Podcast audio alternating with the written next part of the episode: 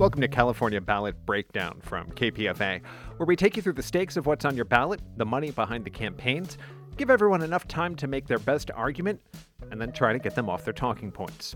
On today's special, I have spent most of my career uh, making sure that the public is informed about campaign finance issues and that there's transparency and accountability in government. Housing and homelessness, uh, climate change, uh, our county's taken a big lead role in that, and I've been right at the forefront of it. I, I think fundamentally this is a district position. In California, the average state senator represents more people than the average congressman in Washington, D.C. We have an open seat in the Bay Area. It's in the South Bay, Silicon Valley, representing San Jose and the surrounding area, Senate District 15. We'll speak to the two Democrats vying for that seat, Ann Ravel and David Cortese. Stay with us.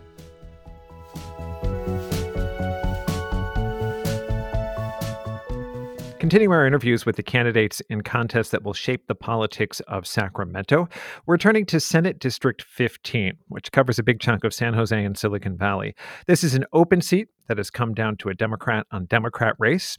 We're going to try to tease out the differences. We'll start with Ann Ravel, best known for her time as an Obama appointee on the Federal Elections Commission. Welcome to the show. Thank you very much. I appreciate it. Why don't you start by, by making the case for, for your candidacy? Take two minutes, Explain why you think you're a better choice than your opponent, County Supervisor David Cortese. Well, I think that I'm a better choice because I am a public servant and have been my entire career and not a politician. And as a public servant, what I have done is been an advocate for consumers, uh, done a lot of work on behalf of the public. Um, and so I am truly selfless in the sense that I am doing this for the community and for the public. And that's the only reason why I'm running, because there are so many issues that we face here in this valley that need to be dealt with and have not been dealt with. And that's exactly what I'm doing. And I have spent, um, and you're going to have to cut me off when when it's too too long because I can't see the screen now. But I have spent most of my career uh, making sure that the public is informed about campaign finance issues and that there's transparency and accountability in government, as well as fighting for equality at the California Supreme Court for um, against Prop 8 uh, fighting for children who suffered from brain damage because of lead paint companies and ultimately uh, was able to get giant verdict on their behalf. Um, and many other uh, such kinds of, of cases and work that I had done, including starting a program for elder financial abuse, which was the first one in the country uh, which has gotten hundreds of thousands of dollars back for seniors in Santa Clara County who were defrauded by banks. And President Obama asked me to go to the Department of Justice at the beginning of his administration because of the financial meltdown and the people who were losing their homes to go after Wall Street and others who were actually defrauding people and causing the terrible economic problems that we suffered for so long. And, and Ravel, I'm going to uh, hop in here because I want to use the bulk of our time uh, talking okay. about policymaking. Um, okay. I, I, I thought a, a, good touchstone for our audience would be uh, some of the policy issues that are coming up because of the ballot. So let's start with the biggest tax measure, uh, Proposition 15. This is the initiative that would uh, unfreeze property taxes for large businesses. Uh, right. let, let them be charged taxes according to what their property is worth now, not what it was when they bought it. Uh, where are you at on that? Well, you know, it's really interesting because I have always um, supported the idea of a split roll, but I do not like this particular measure and think that it will be problematic. And I have thoughts of other ways to assure that those large corporate interests that have a lot of property and are reaping the benefit and unfairly paying taxes, that has to be addressed, and I have ideas about how to address it. But the problem with Prop 15 is number one, and they say that it's going to take two or three years to actually um, come uh, to the point where the money will be coming in because of the necessity of assessors' offices to get up and running with new IT systems and the like. But the reality is, according to the assessors and according to an independent study done by a group for the assessors that voted against Prop or that have said that they will not support Prop 15, they believe that for most of them, that it will take five or six years because it will take so much money and so much additional resources in order to implement the way that it's being described at, uh, in Prop 15. And what they think is it's going to be about $2 billion for the counties to have to pay for this over the next couple of years. And I think we need it sooner, in fact. But also, the $3 million that is the threshold for Prop 15 um, and below or will not be impacted. In fact, they will be impacted. That that what will happen to small businesses, many of whom have already lost their businesses during the COVID, they will be um, because of triple net leases that most of them have. They will have the tax increases passed on to them and many of them will not survive, which is one reason why the NAACP does not support Prop 15, because a lot of small businesses are businesses owned by people of color. And that is problematic as far as I'm concerned.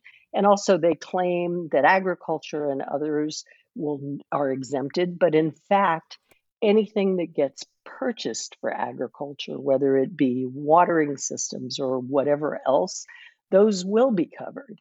And so the the measure I think is poorly written and it has a really good purpose, which I agree with, but I can't support this one. And I in, when I'm in the legislature, I will make sure that we will pass a bill that actually will deal with the problem of the discrepancies in our tax system. Well, what what would that be? I mean, you can't uh, weaken Prop 13, which imposes the current cap, without going to the ballot. So, what would you do from the That's legislature true. on taxes? That's true. I, I think that there are many ways that um, diff- that companies that own big buildings and own big property can be taxed in order to uh, be responsible for the impacts in the community. And so there are separate taxes that could be imposed. It may not be through property taxes. But look, I have a problem with property taxes just in general in terms of schools, because property taxes in wealthy areas have therefore wealthier schools, and they're not equalized across the state to the low income neighborhoods which don't have as much money in property taxes. So I, I, I think that that is probably if the issue is schools, which is how they're um, arguing it about the uh, about Prop 15, it's not really going to be the solution for low income schools. So, just like to be clear, you said you're a supporter of split roll That that is uh, letting commercial property taxes be charged based on the market value of the property. What would a policy for split roll that you would actually support look like? Well, I was a supporter. I may have misspoken. I've always been a supporter that I did not think right from the beginning that Prop 13, because it wasn't sold that way, was intended uh, to be uh, for uh, business. It was intended, I was uh, walking door to door against Prop 13, uh, but and I thought that it was mainly about uh, residential property. And you know the problem, the problem with it is, and I, I agree with you completely. It's difficult to just um, split the property tax system now, and particularly the way Prop 13 is done or Prop 15 is done, uh, to eliminate the way that certain legacy businesses have been exempted uh, from having reassessments, which I think is problematic. Uh, but how that could be done is is for another day, honestly, and I don't know the answer to that question. But I do think there's alternatives as a way to uh, to accomplish the same thing. Well, I, I want to give you a chance to be specific about alternatives uh, because uh, this year the state plugged a $55 billion budget deficit largely by drawing down one time funds. So it seems like the question of how to fund state and local government is going to be pretty pressing if you're sitting in the state capitol come January. Like, where do you want the money to come from? Well, I, you know, I think that there's uh, a number of things that we can be doing about um, the state budget, if that's a broader question. Uh, for one thing, obviously, we can. Uh, there, there's a lot of money out there already, about 50 million or 50 billion. I'm sorry, in um, bonds that have been approved by the public, but are just sitting there and have not been implemented. So that is one way of doing some of the state's obligations uh, without the the state having to find money in order to support some of the some of the projects like housing. Um, so that's one of the ways that we could do it if we actually reactivate or activate those bonds that have been passed. I also think we have to look at the entire state and look at the priorities and look at where the money is now being spent. I mean, we know that there's a lot of state agencies that aren't functioning the way they should be. And there's a question about that and whether or not the money that is being allocated is still necessary or if it is being utilized in the most cost effective way. So, that is one other mechanism for finding money. For example, I mean, we know because I was there when Governor Brown uh, allocated money for uh, schools for uh, those who were uh, in, uh, English learners, for those who had uh, different kinds of di- disabilities and other children. that went straight to the to the schools, but it was not utilized for the most part throughout the, the state for those children that the program was intended for. It was used for building or for some other purpose as opposed to the purpose that it was allocated for. And so that's an example of what the state should be overseeing to, to look to see whether the money is being used for those purposes and whether it's still necessary. I mean, obviously, in that case, it is still necessary, but there are going to be hard decisions that have to be made in the state budget. There's no question about it. Uh, and Ravel, let's uh, spend a few minutes talking about uh, one of the biggest policy crises in California. That's our housing situation. Um, well, broadly speaking, what would you want to do about it from the Capitol?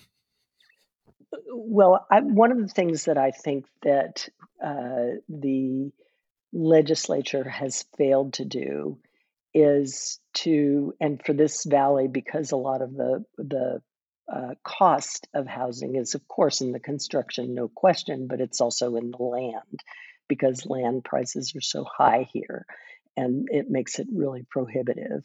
And I personally care most about affordable housing and deeply affordable housing. I don't care about market rate housing nearly as much because uh, in this uh, area, uh, there are plenty of people who can plunk down $2 million in cash and buy houses. And that's not what we want. We want to have affordable housing. So, with regard to the land, I know that the state has passed a bill, uh, the legislature has, that there should be um, some accountability for all the public entities throughout the state with their excess land. Uh, but nothing has been done with that list. And I know in this county, there is a lot of excess land, and I th- actually think that the excess land should be defined a little um, more clearly, because in in this county, uh, the county has unbelievable amounts of land, both from expressways that they built and buying out the land, but also from various um, uses that really aren't being used for purposes that are truly on behalf of the community. Uh, for example, and one of my um, uh, most uh, disconcerting examples is that uh, many years ago, about probably 2006 or 7, uh, the county of Santa Clara purchased City Hall, uh, the old City Hall, San Jose City Hall. And it's right on the same property and the same campus that the county building is located. And there's a really large area of the courts and the sheriff's department and City Hall. And the City Hall has been lying fallow ever since that time oh, someone offered to provide money to rehabilitate it for homeless housing, and the county refused to do so, which I think was absolutely unconscionable since there are so many homeless and so many increased homeless um, individuals in this county. Um, it's apparently better to be on the street. And that property, they are planning to build a parking lot, despite the fact that there is a parking lot across the street from the county building where they could build a parking garage or something if they need more housing for their increasing numbers of employees.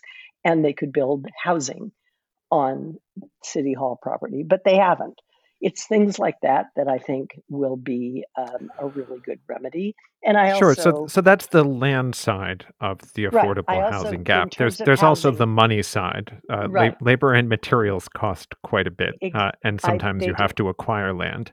So uh, I want to return to the question. does. Housing's quite expensive to build. Um, you, Well, I you think you- you're opposing the biggest tax hike that's on the ballot. Where, where would the money come from? I I actually think that there are a lot of ways to build housing more cheaply.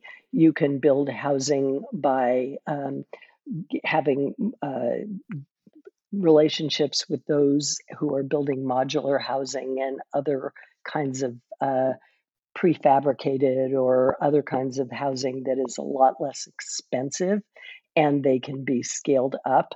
I know that is something that has been a major part of the um, uh, concept that will come uh, that McKinsey has reported on for LA, and it makes sense. And it's a lot cheaper than building housing and faster. And a lot of this housing needs to be built more quickly. And the you're you keep going back to Prop 15 that you're never going to get that money for the next three or four years anyway maybe five, maybe six. And so housing is an urgent problem. It's not six years away. Homelessness is an urgent problem. It's right here now. It's gotten um, 157% worse in Santa Clara County in the last year. So six years from now is not really the time.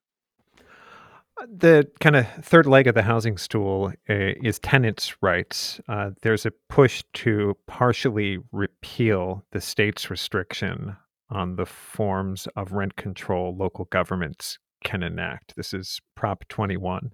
Uh, where are you on that? Yeah, I that's that's um, another bill that I do not support.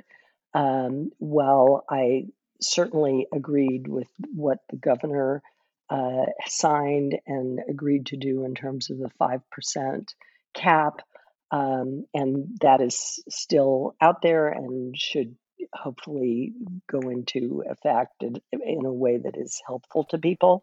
But we know uh, from those who are uh, in the industry who's done who have done studies on this and who've investigated it that those uh, rental uh, controls that are being um, proposed in that bill in that measure um, haven't worked and what will happen is there will be unwillingness for those uh, people who are likely to uh, develop to develop. And what we need is more housing to bring the prices down because in many cases what has happened is there's less uh, availability and therefore only those per- certain groups that are uh, being covered by this will have the rent control and everybody for everybody else the housing will be incredibly expensive.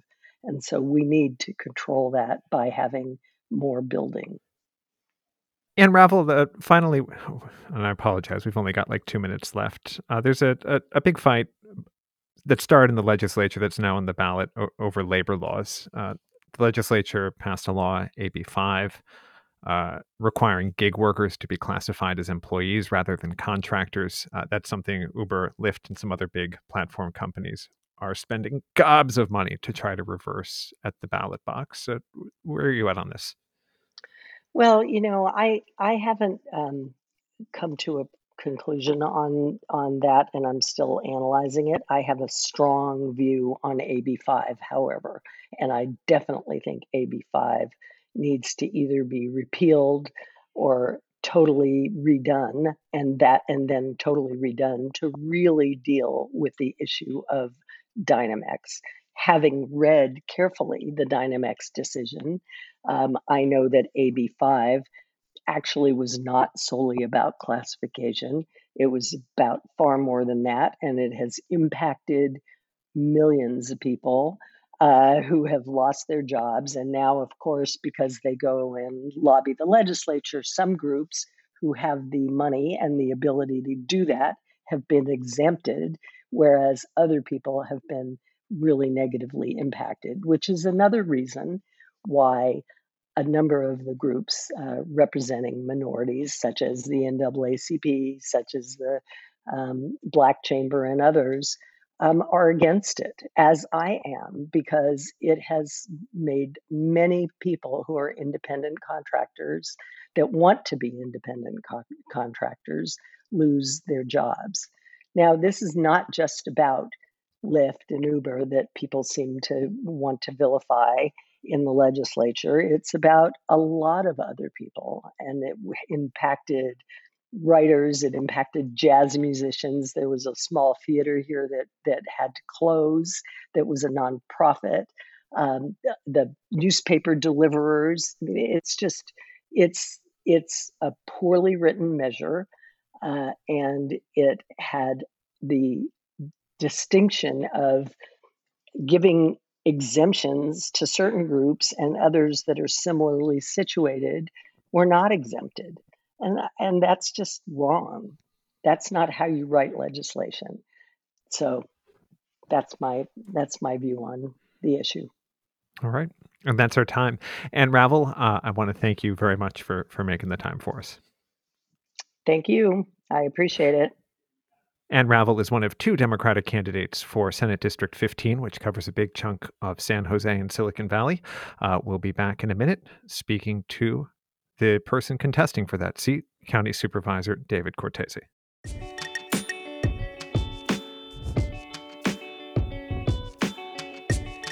Hey, you're hearing us reference a lot of ballot initiatives in these interviews, and I want you to know that we've got debates on most of them already up. Just go to kpfa.org and search for California Ballot Breakdown. You'll get to hear the pro and the con make their cases at length, uh, and me press them to be specific when they seem to be avoiding that. Uh, again, that's California Ballot Breakdown on kpfa.org. You can also subscribe using the links at the top of that page so that you get all of our election segments as soon as we've got them posted. In many cases, that is before they go to air.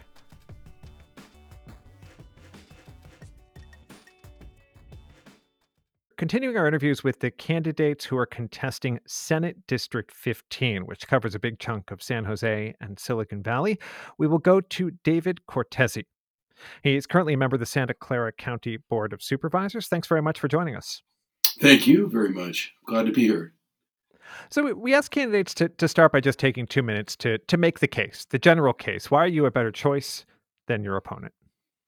Well, you know, I've been very deeply immersed in in the community here in Santa Clara County for a number of years. Not only was I, uh, you know, so born and raised here, basically, but um, I have uh, worked at, as a private business person um, until I was 45 years old. Overlapping that a little bit, I served on the largest high school district board um, in Northern California, the Eastside Union High School District, with 25,000 students, and then moved on to the city council served a couple years as vice mayor in the third largest city in the state, and moved on after that. Um, in 2008, during that first Obama uh, election, if you want to think of it that way, it was a big high turnout election. I ran for supervisor that year and won a seat on the board of supervisors, and I've been there now for over 11 and a half years, and I'm in my final term. But you know the the experience in education in municipal government, um, the experience going through upturns and downturns, the experience at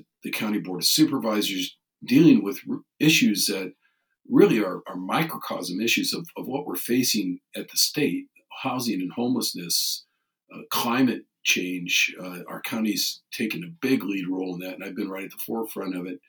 Um, justice reform and justice issues. Uh, again, our county, being a big urban county, has uh, been very, very involved in, in moving forward on those issues. Um, education, I mentioned earlier about my stint on the high school board, but the county um, has a, a, role in all that as well. And uh, all of that has made me feel not only extremely qualified, but excited, uh, you know, to serve in Sacramento uh, on behalf of 40 million people and, and, doing some of the things I've I've done here on behalf of 2 million people. But I, I think fundamentally, this is a district position. It is Senate District 15, as you said on the outset of the show. And it means I need to continue to be here, you know, working on a grassroots level with the community like I've always done. And that's what I enjoy doing. I like being at neighborhood association meetings and PTA meetings and faith based meetings and uh, you name it. Um, it's kind of what I do. Um, I, I want to spend most of this interview drilling down on policy uh, and kind of sorting out wh- where the differences are between you and Ann Ravel. Um, the the first thing we discussed was the question of taxes. She, she's opposing Proposition 15, the the proposal to roll back uh, the tax cap on commercial properties that belong to large businesses. Um, where, where are you on taxes generally and on this proposition specifically? Well, I mean, nobody nobody wants to be taxed. I'm a homeowner, I'm a property owner, owner, and I'm a commercial property owner as well. As I mentioned earlier, I didn't even get involved in politics or public service full time until I was 45 years old. By that time, um, I had you know accomplished a lot of, of, business investment, and nobody likes to look at their tax bill and, and see a variety of different bonds or parcel taxes or other levies uh, on there. It's, it's tough enough, uh, you know, given the cost of living. Uh, just to pay uh, mortgage payments or rent payments, uh, you know, are, are, often reflective of what a property owner is is seeing in the same regard in terms of taxes. Um, and and you know, we've had a, a, ton of sales taxes that have mostly been used to uh, finance projects like BART to the South Bay and, and other transportation projects. So you know, there's not a lot of places to go to help education, and that's really what the issue has become. It's not about whether I like taxes or not, or whether I want my own commercial property tax. But people have been talking for years about, you know, how do we create funding for education and how do we try to equalize funding because uh, all school districts are not receiving funding at the same levels and per pupil spending is not even equal throughout California. It's far from equal. And, you know, what we get every time, it seems like every time there's a revenue measure or an idea like Prop 15, we get people you know, who come on and say, no, no, it's not perfect. So wait, you know, let's wait a little longer, maybe next year, maybe two years from now. Meanwhile, you know, on the first five years of the salary schedule, we have teachers literally who are earning below federally adjusted poverty level wages.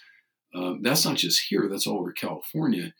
Um, I represent in the Senate district, in the county supervisorial district that I'm elected to represent, some of the poorest school districts in the state when it comes to per, per pupil spending and just uh, general revenue. And uh, they can't wait. They can't wait. So here we have a measure that completely and totally protects uh, residential Prop 13 protections. It, it, doesn't threaten anybody's uh, um, Prop 13, you know, tax relief that they're getting on their home, including me.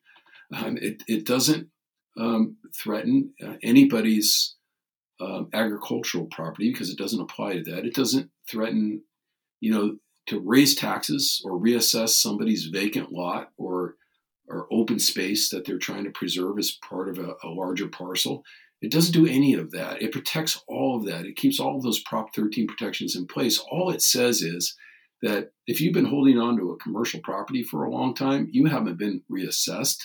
Um, and that's not right. That's not really what Prop 13 was trying to protect. It was trying to pr- protect uh, homeowners, especially folks who are on fixed income, who were who were getting reassessed and, and increased property taxes year over year over year by local agencies um, until 1979, until the measure passed, until Jarvis Gann.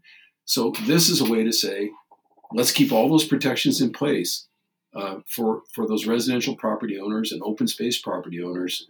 Um, but if you've got a shopping mall down down the street that hasn't been reassessed since 1972, or I have one in my district that hasn't been reassessed since 1962. Um, maybe it's about time we do that and they pay their fair share so we don't uh, have those properties surrounded by poor and uh, poor school districts and, and literally crumbling, crumbling schools in some cases. So I'm, I'm for it. Um, is, is it perfect? No. Um, there's an aspect of it that I say could have been a little different if it was legislated. I would have asked that the the threshold for commercial properties to be reassessed be a little bit higher than three million dollars. Of course, because of the property values in this neck of the woods here in Silicon Valley. Uh, you, you, know that isn't a very high threshold. Uh, you know, in Modesto or Turlock or someplace like that, it's probably just fine. But you know that could have been a little more perfect. Um, but I don't think uh, perfect should get in the way of the good in this particular case. Um, and I don't think we can wait much longer, especially with the pandemic downturn uh, in terms of getting um, funding to our schools. That's, that's just not going to come from the state general fund anytime soon. Does it go far enough? Um, state projected a, a, close to $55 billion deficit this year, uh, largely plugged it in the budget by drawing down reserves and, and one time sources of funding. Um, th- this measure is only like uh, eight to twelve billion dollars by the state's estimate, and that's after several years after it's fully phased in. Yeah, but you also have Prop 98, um, you know, f- guaranteed funding out of the general fund. I think the state's challenge, and my challenge as a state senator, um, is, you know, what do you do after you've taken education money out of the general fund, uh, with or without Prop 15. If Prop 15's there, um, you know, as I just said, it's good for the schools and to some extent good for local governments that will get a little bit of that revenue.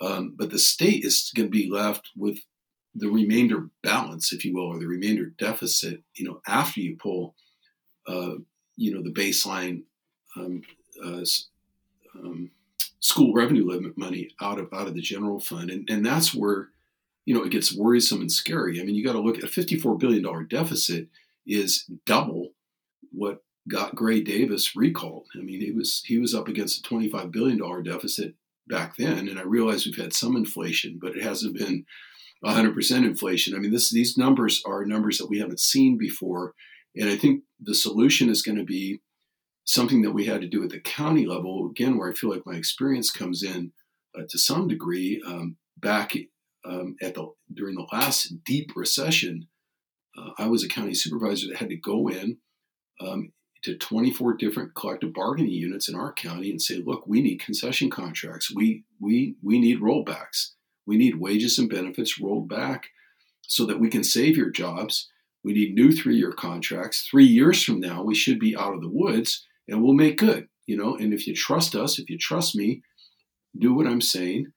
Um, take a cut uh, let's get through the next three years, and you know, and and we'll and we'll make you whole. We'll make you whole again. And it's really the employees of the state of California that are going to have to carry uh, the, the, whole California government on their shoulders and, and, make some sacrifices. Number one, because that's the primary cost.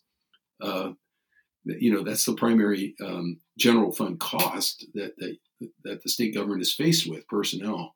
Um, but you know, moving money around uh, will have to be done. Um, you know a good understanding of which buckets of money can be used um, you know to do things that we might not otherwise have done with those those dollars that all has to be looked at it has to be on the table everything has to be on the table and the other thing i think we have to do is you know there are buckets of capital money all over the state budget in every agency. Those are dollars that don't go to personnel but they're there to invest in capital projects you know whether it's building a bridge building a building you know expanding a highway uh, building a rail line. We need to rush those dollars out as quickly as possible streamline the competitive bidding rules get those projects going. You know think uh, wpa franklin roosevelt's time i mean the, the idea with that is countercyclical investment it's there is no reason to freeze that money up and and act like you're scared to invest it. It's it's much better to get that money out the door, put people to work. Those people spend money um, and get cash registers, you know, churning again, at least to some extent, and uh, and that usually helps trigger, um, you know, the end of a recession. So that that's that's what really the formula as far as I'm concerned. None of it's easy, and none of it's involves none of it involves a magic wand. It's just roll up your sleeves, hard work, and try to uh, protect as many services and jobs as you can while you balance that budget. David Cortese, I'd like to spend a, a big chunk of our time talking about um, the housing crisis because it inflects pretty much every level of uh, politics in California. Uh, big picture, uh, what would be your priorities in terms of dealing with it? You know, I think the most important thing that people have come to realize over the last couple of years, including some uh, some of our legislators, is that housing production is a big part of the problem. We've been growing jobs in the Bay Area, for example, uh, at a six to one ratio over over housing. I mean, that's not sustainable. It's just not sustainable. We have 157,000 people commuting in from the Central Valley into the Bay Area um, every day uh, in pre-COVID times, at least. Um, and we know that's going to come back at some point. I mean, we'll have some telecommuting that that lasts, I hope. Um, but the fact of the matter is, congestion is going to come back. Those what we call in commutes from the Central Valley are going to come back, um, and you know that can only worsen if we don't get housing production going. And I think the way you get housing production going, um, again based on my experience, which crosses over into the private sector when I was a younger man, is is you have to have incentives um, and tax credits to make that happen. There's an awful lot of private sector development in housing that's what most people would call on the bubble. It's like that investment that you think about in your household that you're not quite sure you can make or not because you're not quite sure you can pencil it out and afford it. And sometimes the tipping point isn't that much. It requires a tax break or it requires um, something that I've been uh, looking to do. And Jim Beall, my predecessor, the current state senator, has been looking to do is to create a, a statewide housing finance agency um, or authority, uh, much like they have in New York City, um, which can provide that that little subsidy. I'm not talking about 100% subsidized housing. I'm talking about contributing just enough to a project to get uh, to get that to the, the tipping point, so that uh, the private developer, or the nonprofit developer, or the municipality that's involved can get that thing underway. And you know, and and then of course we need to to uh, continue to encourage our local governments to locate that housing along transit corridors. Um, you know, we need we absolutely have to reduce vehicle miles traveled.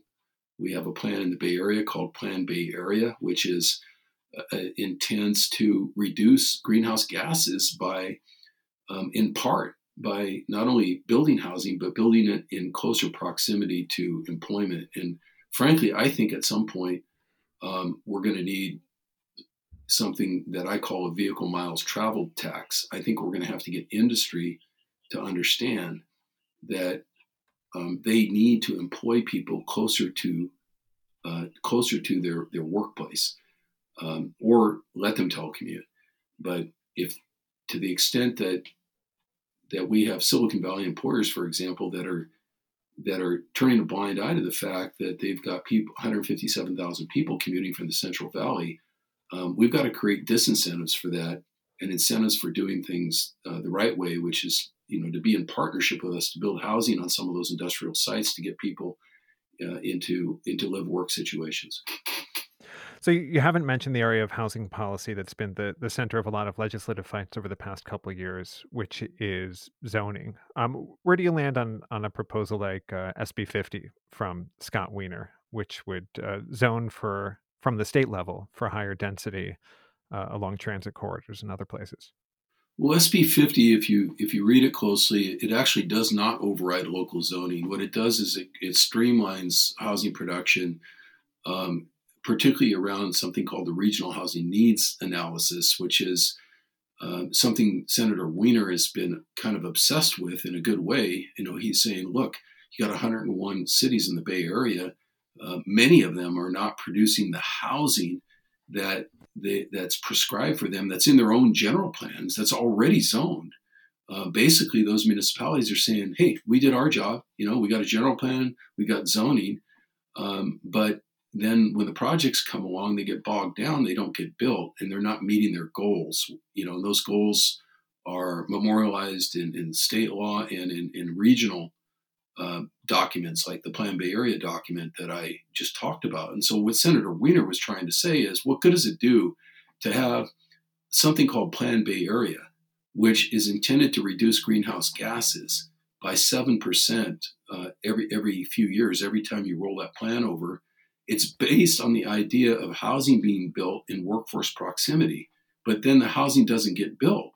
That means the whole plan is built on a house of cards, no pun intended. So he's he's trying to to, to say, look, I, I get it. I get what the problem is. You're zoned all right. Your general plan, your general plan's fine. You have these uh, planned development areas that are great. You know, they're they're urban villages. Um, they're in the right locations. They're along transit corridors. Um, but we have to stop having two or three or four year processes at the local government level um, where folks lose lose the window of opportunity uh, a year ago, some of those projects could have been built. Right now, we're in a downturn. Can you still get money to build them? That's what he's trying to accelerate. The idea that once a project's ready to go, that the local government, so long as, and the bill says that it says so long as you it's uh, the applicant um, has filed consistent with the general plan of local zoning, um, that essentially the process becomes ministerial at that point. I want to talk about, um, and, and we're running short on time, so apologies, but two other areas of housing policy that have been in play um, tenants' rights and affordable housing. Uh, let's start with tenants' rights. Have, have, you taken a position on, on Prop 21, a partial repeal of uh, state preemptions of local government's ability to create rent control? Yeah, I've, I've publicly opposed Prop 21. Um, I like Assemblyman, Assemblyman Chiu's approach. You know, that bill was just uh, passed in the prior session. Um, it was anytime you can get any kind of consensus around a bill like that on tenant protections, um, I think there's great hope that it can be effective, that it's not going to be litigated or fought, you know, by by landlords or by the industry. And you know, he got that much accomplished. Um, I'm not sure if it's aggressive enough. We'll see. And and I think we need to we need to we need to see if it is uh, over the next couple of years. And if it's not, uh, surely there will be another referendum, you know, that comes back. And you know, the Chiu bill says uh, five uh, percent over the cost of living is maximum, is a maximum rent increase. Um, we know now in the Bay Area, for whatever reasons, um, could be related to the pandemic, rents are down about seven percent on average. Um, so you know, there's an ebb and flow to the market, and we're just going to have to see, you know, if the bill that's was was legislatively approved is um, um, you know, let's get it road tested and let's see how it works before we before we rush to the ballot and and essentially layer on another bill, which is prop or another referendum, which is Prop 21. So um, I think Prop 21 is at a minimum premature and probably unnecessary. And what about uh, affordable housing? Like how, how much of the housing that the state needs to build to fit, fit the supply problem you outlined uh, has to be housing that's subsidized for the people who live in it. A lot. You know, we were the first county in California, um, and, and I took a major leadership role in that in, in passing uh, a $950 million housing bond, 700 million of which uh, goes to extremely low income housing. You know, that was Santa Clara County's measure in 2016. I co chaired the campaign.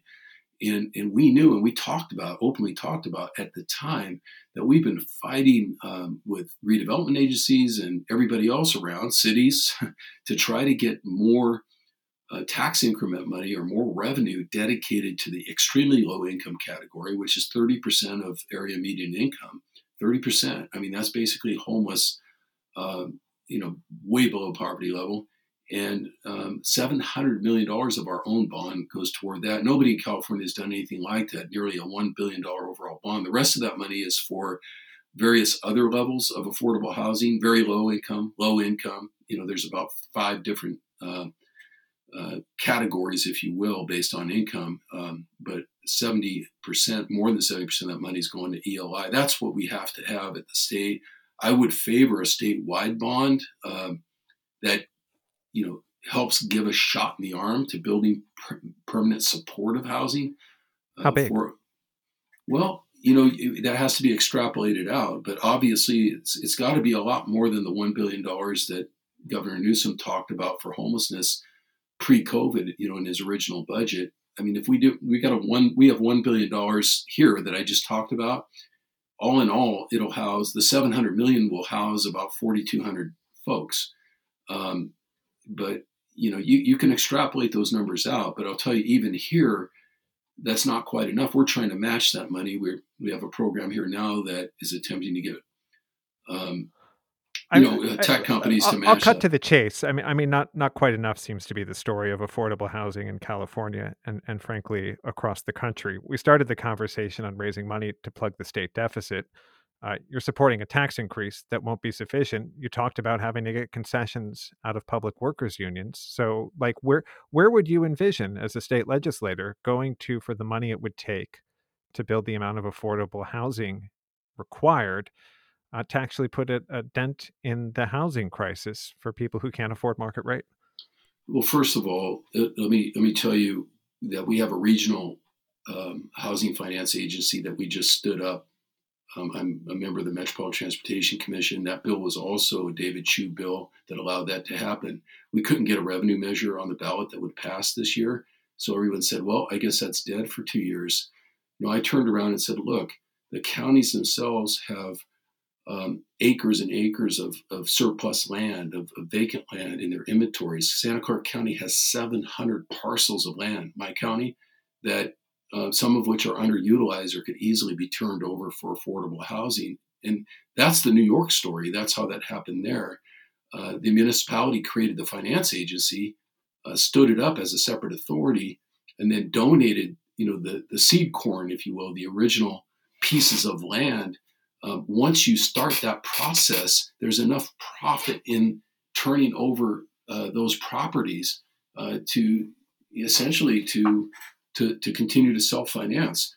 It's exactly the same model that private developers use, and I know because once upon a time I was in that business. Um, you know, there's nobody around who's doing private housing development that's sitting around, you know, waiting for a subsidy. What they are looking for is is the right land cost to get started. And you know, we in government can be part of the solution. So what I have proposed, and it's it's underway, is that um, three of the counties in in the nine county Bay Area put up the first three parcels to that regional housing finance agency, dedicate those in. In other words, say, here you go, like a grant, um, and and and just wait for you know a fraction of the return on investment um, and, and, joint venture those projects with, with surplus property. So you, you can't just think that everything is going to be, you know, financed by by a tax. I think the housing bond that I mentioned is a good idea, um, and you're right. That alone isn't going to solve the problem.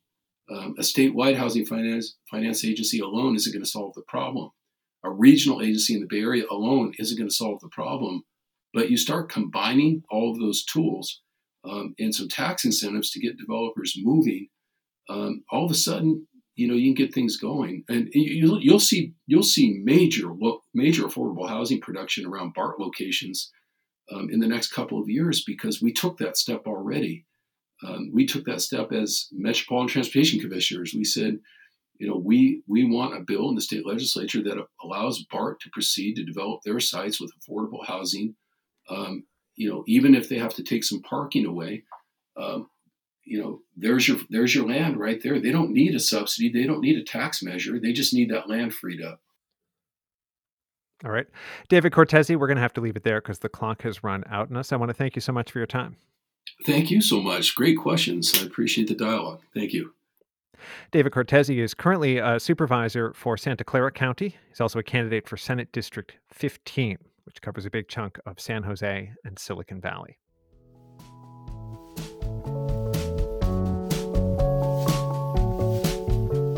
That does it for today's California Ballot Breakdown. A big thanks to Corinne Smith, who produces these segments.